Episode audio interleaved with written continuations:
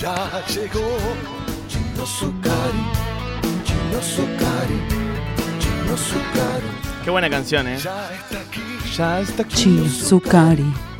Ru- Es rulón. Rulón total. Hola, Chino.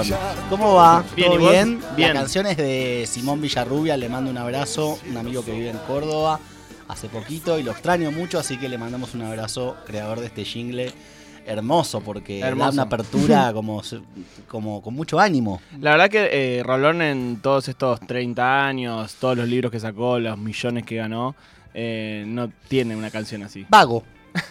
Vago, o sea, o sea, tengo muchas palabras para decir al respecto. Una es a la gente que queremos eh, Mm. trabajar y que tenemos ganas de sacar este país adelante, Sí. y gente que no, no, no, no, no dividen por pistas, no Mm. hacen un jingle. Y bueno. La verdad que eh, da bronca. Da, Da bronca, da bronca porque uno quiere. Recién eh, hablando de las, de las medidas de, de Caputo, eh, estaba en el bar tomando un café. Me gusta mucho tomar café, soy un hombre de cafés y de bares.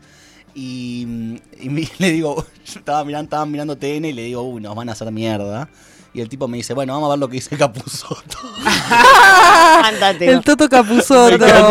Ay, ojalá Capuzoto fuese nuestro ministro de Economía. Sería todo tan gracioso. Qué bueno sería. Sí. Bueno, Chino querido, ¿de qué vamos a hablar hoy? En eh, una de las últimas, seguramente, del año. Sí. La eh, anteúltima, ya te aviso. La anteúltima, La porque anteúltima. hemos decidido cor- cortar el 22 de diciembre. O sea, no eh, quieren que los echen, quieren irse por la No, puerta no, grande. luego la última semana pondremos lo mejor del año, como hacen el 95% de las radios. Y mucho antes de lo que ustedes lo van a Así hacer. que el 22 de diciembre será el último programa de Ayúdame. Yes. Sí, el, el velatorio. El El velatorio. Ah, vamos a hacer un velatorio. Estamos Bueno, todos podemos hablar del duelo quizás. Es a cajón Eh, abierto eh, igual. Podemos hablar del duelo y, de, y hacer un duelo lindo, ¿no? No esos duelos que, Me gusta. que nos tienen acostumbrados. Hoy no vamos a hablar del duelo.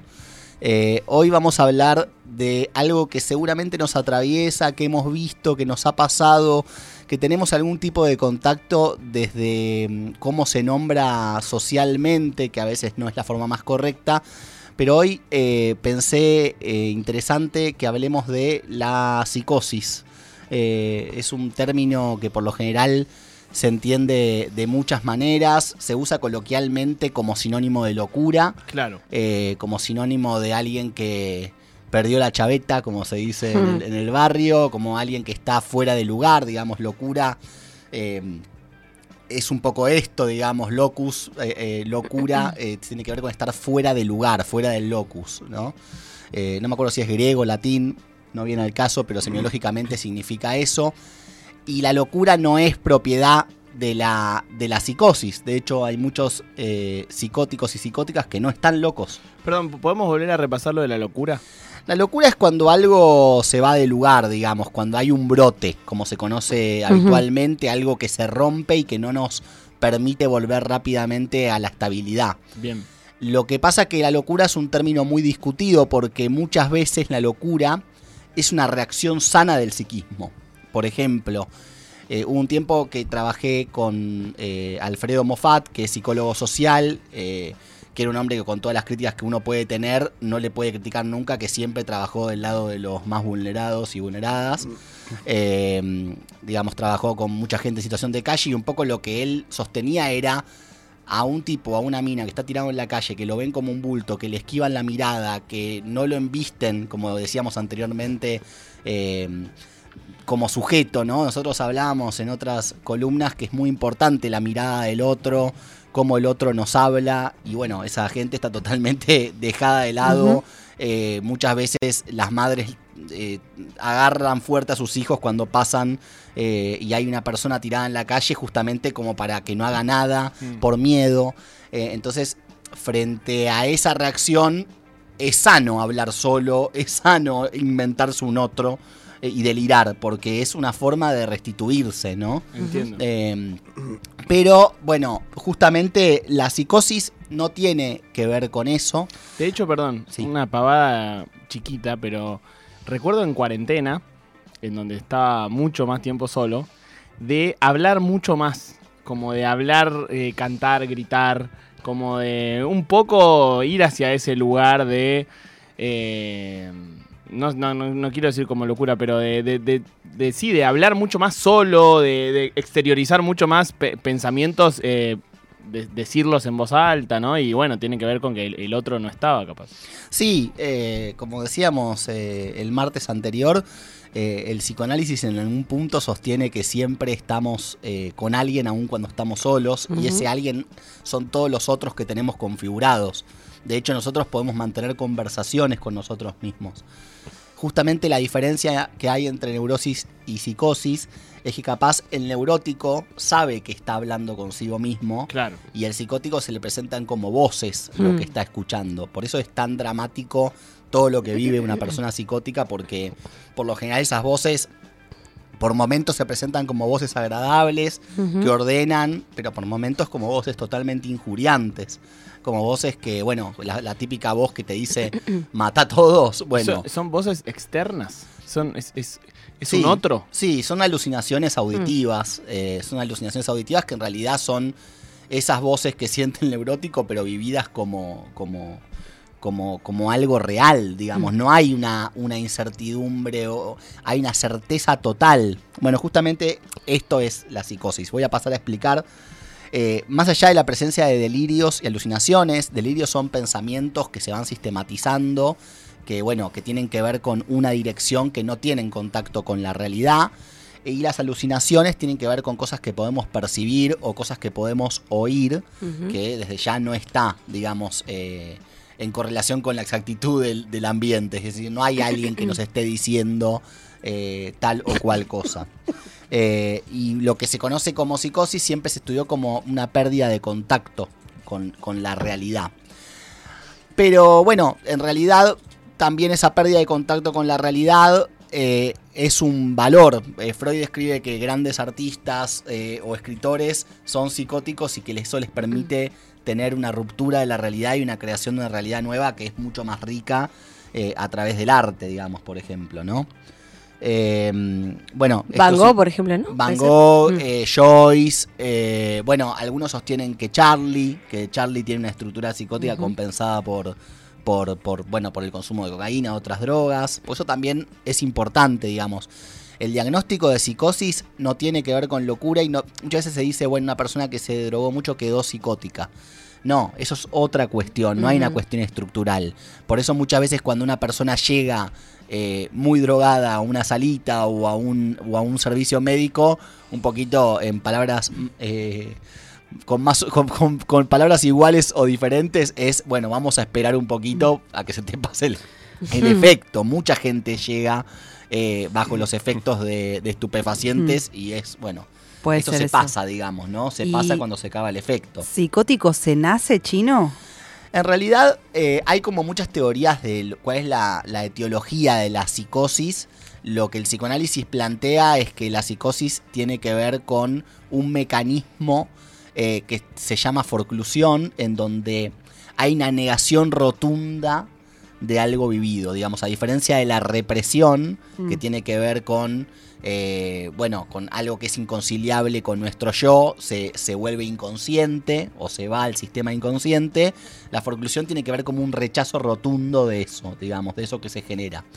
Después sí, un neurocientífico te puede decir que hay alguna cuestión, alguna representación cortical que tenga que ver con la psicosis, pero eso, digamos, no, no tiene que ver con lo que se ocupa el psicoanálisis. Sí, hay una historia de estudio de la, de la psicosis. En un primer momento la psiquiatría lo estudió como un fenómeno, es decir, recolectando mitad del siglo XIX, recolectando diferentes datos, digamos, eh, síntomas presentes, gente que empezaba a delirar o a alucinar o a gritar. Y estos registros, ponele, anteriores, tienen que ver con gente que capaz en otra época se decía, no sé, lo tomó el demonio. Sí. O eh, Sí, sí. perdió el alma, qué sé yo, cosas así. Sí, claro. De hecho, eh, hay un cambio de paradigma con Pinel, un psiquiatra francés, que, digamos, de- antes a la locura se la encerraba en las cárceles.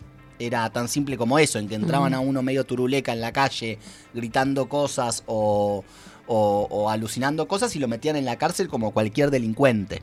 Después hubo un avance en donde no se lo encerraba en una cárcel, pero se lo encerraba en un manicomio. Digamos, eh, esto está en Historia de la Locura de Foucault, que se puede leer, está muy bueno también para ir viendo el recorrido. pero siempre en este punto se, se encarcelaba, no había un tratamiento Mm. para la persona que caía en estos lugares, simplemente era una guardería de locos. Era un encierro. Eh, exactamente. Y, y, digamos, ahí es cuando se pierde como, como una cuestión de alguien que queda endemoniado y se empieza a ver como una enfermedad, como una patología. Pero en el psicoanálisis no se ve la psicosis como una patología, se ve como una estructura, como una forma de, de- de- de- de ver la vida, como una forma de asimilar los procesos, eh, al igual que la neurosis y la perversión. Digamos, hay tres estructuras, neurosis, perversión y psicosis. Y la psicosis es una estructura que está caracterizada por la certeza absoluta. Es decir, cuando a mí me pasa algo, por ejemplo, con un amigo, con una amiga, y queda medio ahí todo como raro, yo me empiezo a, empiezo a pensar, me quiere, no me quiere, será por esto, hice mal, tendría que haberle dicho lo otro. En el psicótico no, en el psicótico se presenta todo como una certeza absoluta, digamos, me está queriendo cagar, me está queriendo perseguir, digamos. eh, por eso es tan difícil muchas veces distinguir una estructura Y psicótica. siempre es una cuestión que tiene que ver con un posible ataque a uno mismo, o a veces es lo cagué, o a veces es eh, le, le hice mal, etcétera. Bueno, acá hay, hay una cosa interesante, ¿no? Hay diferentes, hay como delirios y alucinaciones más injuriantes y hay un delirio y una alucinación que en realidad es una, una restitución. ¿Qué quiere decir esto? Que en realidad uno ve el delirio y la alucinación como parte de algo enfermo, pero muchas veces es la parte eh, sana que intenta darle sentido a lo que, a lo que nos pasa, ¿no? Digamos, uno alucina y, deliri- y delira justamente para encontrar una explicación a lo que está sucediendo. Por ejemplo, uno de los fenómenos elementales típicos en la psicosis es eh, entender que algo me concierne, pero no entender por qué. Por ejemplo, yo creo que había dado el ejemplo de eh, un paciente que salía de su casa y veía la palabra puto escrito en una pared. Y eh, esa palabra era una- un simple graffiti, pero para esa persona era la gente del barrio que le estaba mandando mensajes. Mm. Y frente a eso, no sirve intervenir diciéndole, no, me parece que está flasheando, no es así. Porque en realidad esa persona lo siente como certeza absol- absoluta. No hay lugar para la duda. Por eso es muy distinto atender a una persona de estructura psicótica que una, estructu- que una estructura neurótica. Mm. Eh, y por eso es tan importante algo que Freud llama eh, entrevistas preliminares para poder escuchar la, psicus- la psicosis aun cuando no está desencadenada. Mm. Y justamente la psicosis se escucha en estas cuestiones, ¿no? En, en, por ejemplo, el lenguaje de órganos. No, tengo un pulmón más grande que el otro, entonces me duele. Bueno, hay ciertas cuestiones que se presentan como certeza absoluta. Y eh, cuando uno pesquisa que esa persona puede tener una estructura psicótica, no le tira con todo. Porque ese tirarle con... El neurótico está preparado para, para fragmentarse y volverse a armar. Mm. Pero el psicótico, vos le tirás con todo y capaz lo brotás. Y es mucho más difícil volver de un brote psicótico que de un brote Mm. neurótico. Entonces, al psicótico, al diván, no. El psicótico necesita mirarte, necesita que lo apoyes. Es más, Lacan decía algo muy interesante, que es algo así como que el, psico- el, psico- el psicoanalista eh, es el secretario del paciente cuando el paciente es psicótico. Digamos, no es que le va a tirar con todo, bueno, esto es porque tu vieja, o esto seguramente te pasa porque vos pensás esto. No, es como, bueno, a ver, ¿qué te está pasando en el laburo? Como Bueno, más no a ritmo del, del Exactamente, paciente. Exactamente. O sea, yo te digo, esa pintada que dice puto es un mensaje para mí. Sí. ¿Cuál es la reacción? Bueno, déjalos, por ahí te están diciendo, por ejemplo, un ejemplo bien concreto. Hay un paciente que viene diciendo que los extraterrestres lo eligen a él Sí. para llevar a cabo determinadas tareas.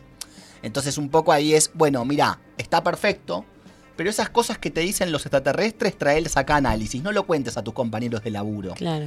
Porque contándole a los compañeros de laburo se expone, puede perder el laburo, digo, son cosas que... Pones en riesgo la misión. Sí, claro, exactamente. Poner en riesgo la misión. El doctor Bueno, Mousset. Es interesante lo que decís, porque Sí. un poco también se toma. eh, por ahí una de las intervenciones podría ser, mirá, no lo digas a todo el mundo porque corre en riesgo la misión. Claro. Conmigo, eh, y vamos viéndolo. También En las enfermedades, por ejemplo, Alzheimer o demencia senil, que de repente, no sé si es que necesariamente son psicóticos, pero a veces eh, mi abuelo tenía y de repente venía con delirios, como no me están sacando fotos del árbol ese que está ahí. Había todo un tema del médico, nos decía, no le digan, no, estás bien viendo cualquiera, como intentar sacarlo de ahí, poderlo, entretenerlo con otra cosa, pero siento que hay algo. Eso Eh, no, ¿Qué no- pasa en no esas tiene que ver enfermedades? necesariamente con una estructura psicótica, pero sí hay un funcionamiento psicótico. De Mm. hecho, hay toda una escuela de psicoanálisis, que es la escuela inglesa, que no habla de estructuras, que habla de funcionamientos. Es decir, vos, Maru, podés tener un funcionamiento neurótico en determinado momento y en determinado momento tener un funcionamiento psicótico. En este caso, lo de tu abuelo tiene que ver con una enfermedad que degenera el sistema nervioso, digamos, que ataca el sistema nervioso. Eh, una enfermedad que va degradándolo. Entonces, lo que va sucediendo es que se pierde contacto con la realidad, no por una estructura, sino porque, bueno, hay ciertos órganos corticales, ciertas cuestiones que van perdiendo, digamos, entre ellos la memoria, eh, bueno, se va, se va degradando todo, Mm. ¿no? También incluso después se olvida uno de hacer las cosas más elementales, digamos, los hábitos de higiene. Mm. Eh, va empezando de a poco el Alzheimer.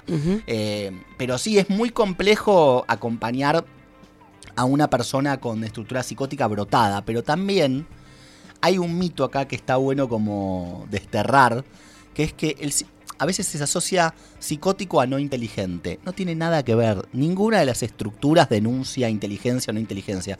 Están los boludos psicóticos, los inteligentes psicóticos, los boludos eh, neuróticos y los inteligentes neuróticos, Mm. digo. Y otra cosa más que hay que desmitificar es que el psicótico siempre es la persona que está caminando por la calle hablándole a cualquier lado con la mirada perdida. No es así. La psicosis no siempre se desencadena. Mm. Hay personas que tienen psicosis y no desencadenan en toda su vida Mm. un, un brote, digamos. No tienen un brote en toda su vida. Hay un ejemplo bien gráfico que usa Lacan eh, para describir a la estructura psicótica. Es como si tuviésemos un escritorio de tres patas. Mientras nada se apoya, se apoye en esa pata que no está, la vida puede ir, incluso digo, grandes empresarios, Mm. grandes artistas, digo, pueden tener esa estructura psicótica, pero sí se escucha mucho antes de que se desencadene. Pero Entonces- esa pata que no está, ¿se sabe por terapia, por ejemplo, qué puede desencadenar o es medio un misterio? Ah, Mira, hay ciertas cuestiones. Lo que pasa es que se cae en ciertos reduccionismos. Por lo general, el, el psicoanálisis tiene un marco teórico muy machista, ¿no? Eh, digo, se habla en nombre del padre como aquello que regula, como la ley, como lo coordena, y el deseo materno como lo que enferma, digamos, ¿no? Entonces, incluso se llega a poner el ejemplo de que el deseo materno es una boca de un cocodrilo que necesita un palo, que es el nombre del padre, para regularlo. Lo que pasa y lo interesante es correr esos nombres y entender las funciones. Digo, el nombre de- del padre o la ley no siempre la ejerce un padre. A Claro. veces hay una madre ejerciendo ese rol, a veces hay un tío, a veces hay un hogar. Digo, eh, a veces no opera. Cuando no opera y el niño queda eh, totalmente devorado por otro deseo, no lo llamemos deseo materno, por un deseo aplastado por el deseo de un otro y no hay algo que le ponga límite a ese deseo, por lo general se, se, se va desarrollando una estructura psicótica. Wow. Eh, cuando esa persona queda totalmente aplastada eh, por, por, digamos, de hecho en la película Psicosis de Hitchcock lo vemos bien, digamos, hay una madre ahí totalmente acaparadora de ese, de ese cuerpo y de ese niño. Y bueno, después, bueno, hay un típico y estereotipo, eh, hay un estereotipo ahí en marcha que es el del psicótico que se vuelve asesino. Por lo general los psicóticos no se vuelven asesinos. si encontrás una persona en la calle desvariando con podés acercarte, podés darle una mano. ¿Qué hay que hacer ahí? Bueno, a ver, si hay una persona que está realmente atentando contra su... Va a haber un caso extremo, atentando contra su vida, eh, sí por ahí es, es eh, esto, ¿no? No negar lo que está viendo, lo que está haciendo, contenerla hasta que llegue algún servicio que la pueda como ayudar. Pero hay cuestiones más simples, por ejemplo, personas que están perdidas en la calle. Eh, bueno, en ese caso eh, hay, que, hay que acercarse y, y guiar con cuestiones bien concretas y acotadas, no abrir el escenario. Mm. Eh, mismo cuando un amigo conocido está teniendo un ataque, Mm. no abras el escenario, no lo llenes de palabras. Es un momento para acotar, para ser concreto y para ayudar desde ese lugar. Bien sencillo. ¿Querés que vayamos a tal lugar? Vení, vamos a tal lugar. Vení, vamos a tomar algo. Vení, sentate acá. Digamos, es como algo. No, no abrir como, che, ¿qué para- te pasa? No. Sí, claro. No. Claro. ¿Qué te Oh, no, la vida, taratata. No, no, no. Me no. acuerdo un amigo de un grupo de amigos, un conocido, digamos, que era un pibe que todos notaban que venía teniendo algunas actitudes medio raras, como un, como rara en su personalidad, como nadie podía definir qué, y una noche fueron a una fiesta, se drogaron, y el pibe desapareció tipo 24 horas y lo encontraron, bueno, en cualquiera. Y, eh, y bueno, había tenido un brote psicótico, qué sé yo, después tratamiento y demás, pero hubo, me acuerdo, como en ese momento un debate de, che, ¿por qué no se hizo nada? Antes, si todos notábamos que estaba raro, y también a veces es medio difícil decir, bueno, mi amigo está raro, le está pasando algo, necesita ayuda, como que vivimos todos también tan en una que a veces no sabes si, si, si es algo de lo cotidiano. capaz incluso uno con toda la buena fe dice, bueno, déjalo, que ya se le va a pasar. ¿Cuántas veces a un amigo borracho bajo efectos sustancias dice, bueno, que se Está en quede tirado ahí, no pasa nada, ¿qué le va a pasar? Si es un, si es un chabón, si es una mina hay que decirle, no, ven, guardate en un lugar, pero si es un chabón, lamentablemente que es así, pasa esto, digamos. Creo que una vez escuché esto de... Ahí se ven los privilegios, ¿no? A nosotros, los chabones, caminamos borrachos por una calle, no nos da miedo que nos pase algo, pero bueno, siendo mujer sí. Acá también se juega la perspectiva de género, digamos. Eh, pero sí me parece como mm, muy importante la perplejidad. Hay algo que anuncia un brote en, el- en la psicosis que es la perplejidad. Cuando alguien se queda perplejo sin ningún tipo de respuesta frente a algo. Ese algo a veces puede ser el consumo de sustancias. No es lo mismo un neurótico drogándose que un psicótico drogándose. Muchas veces ha sucedido que alguien con estructura psicótica tiene una experiencia alucinógena con hongos o con LSD y después de esa experiencia se desencadena una psicosis. Por eso también hay que tener mucho cuidado con alguien que no quiere drogarse, Ujú. eh, la cosa de la insistencia grupal, ¿no? Bueno, dale, pero toma, no va a pasar nada, toma poquito que no te pasa nada, no. Muchas veces hay que escuchar a esa persona que no se quiere drogar, porque por ahí no se quiere drogar porque sabe la fragilidad de su estructura. Y, y hay que tener mucho cuidado porque suele pasar, suele pasar eh, esto. Y, y bueno, es como hay que, hay que tenerlo bien, bien en cuenta. Eh, pero sí, la perplejidad es esto, ¿no? Como quedarse, la sensación de quedarse frente a un vacío. Mm. Eh, no, no poder hacer con eso. Por lo general, el neurótico tiene pocos momentos de perplejidad. Por lo general, tiene muchos momentos de llenar con palabras lo que va sucediendo, ¿no? Ay, te amo, pero te amo más que, an- que antes. Te amo ahora, te amo mucho, no sé cómo explicar, te amo más. Mira, rompo la hoja para que veas que te amo. El psicótico es, eh, te amo, te amo, te amo. Digamos, hay una cosa muy, eh, muy de, de mucha certeza, de certeza Hay- absoluta. Hay algo, una idea, no sé si, si es cierta, pero de que somos todos un poco eh, neuróticos en cuanto a humanos en esta sociedad. ¿Es así o, o no? Bueno, en, en base a esto que estoy diciendo, en realidad no es tan así. Mm. Eh, justamente hay que tener como especial cuidado, por ejemplo, con la estructura perversa, que es una estructura en donde es una persona que trata a los demás como cosas porque fueron, fue tratado como cosas. Son esas personas que no, si lloran es porque están imitando una conducta para conseguir un, un fin, pero no, no están tristes. Eh, hay muchas personas que tienen esta estructura y realmente, digamos, están haciendo un personaje en su vida. Y con la psicosis pasa lo mismo, digamos, no es que somos todos neuróticos, como se dice. Mm. Sí es real que por lo general uno puede detectar eh, con mucho trato y con la forma en que esa persona habita el lenguaje cuando hay una neurosis o una psicosis, y más en un consultorio. ¿Cómo va a tener que buscar laburo Rolón, eh? no, Rulón está asustadísimo. Uf. Eh, arroba Azucari Chino es el Instagram de nuestro psicólogo de cabecera, el Chino. Azucari, que viene todos los martes, que le queda un martes aquí en Ayúdame Loco.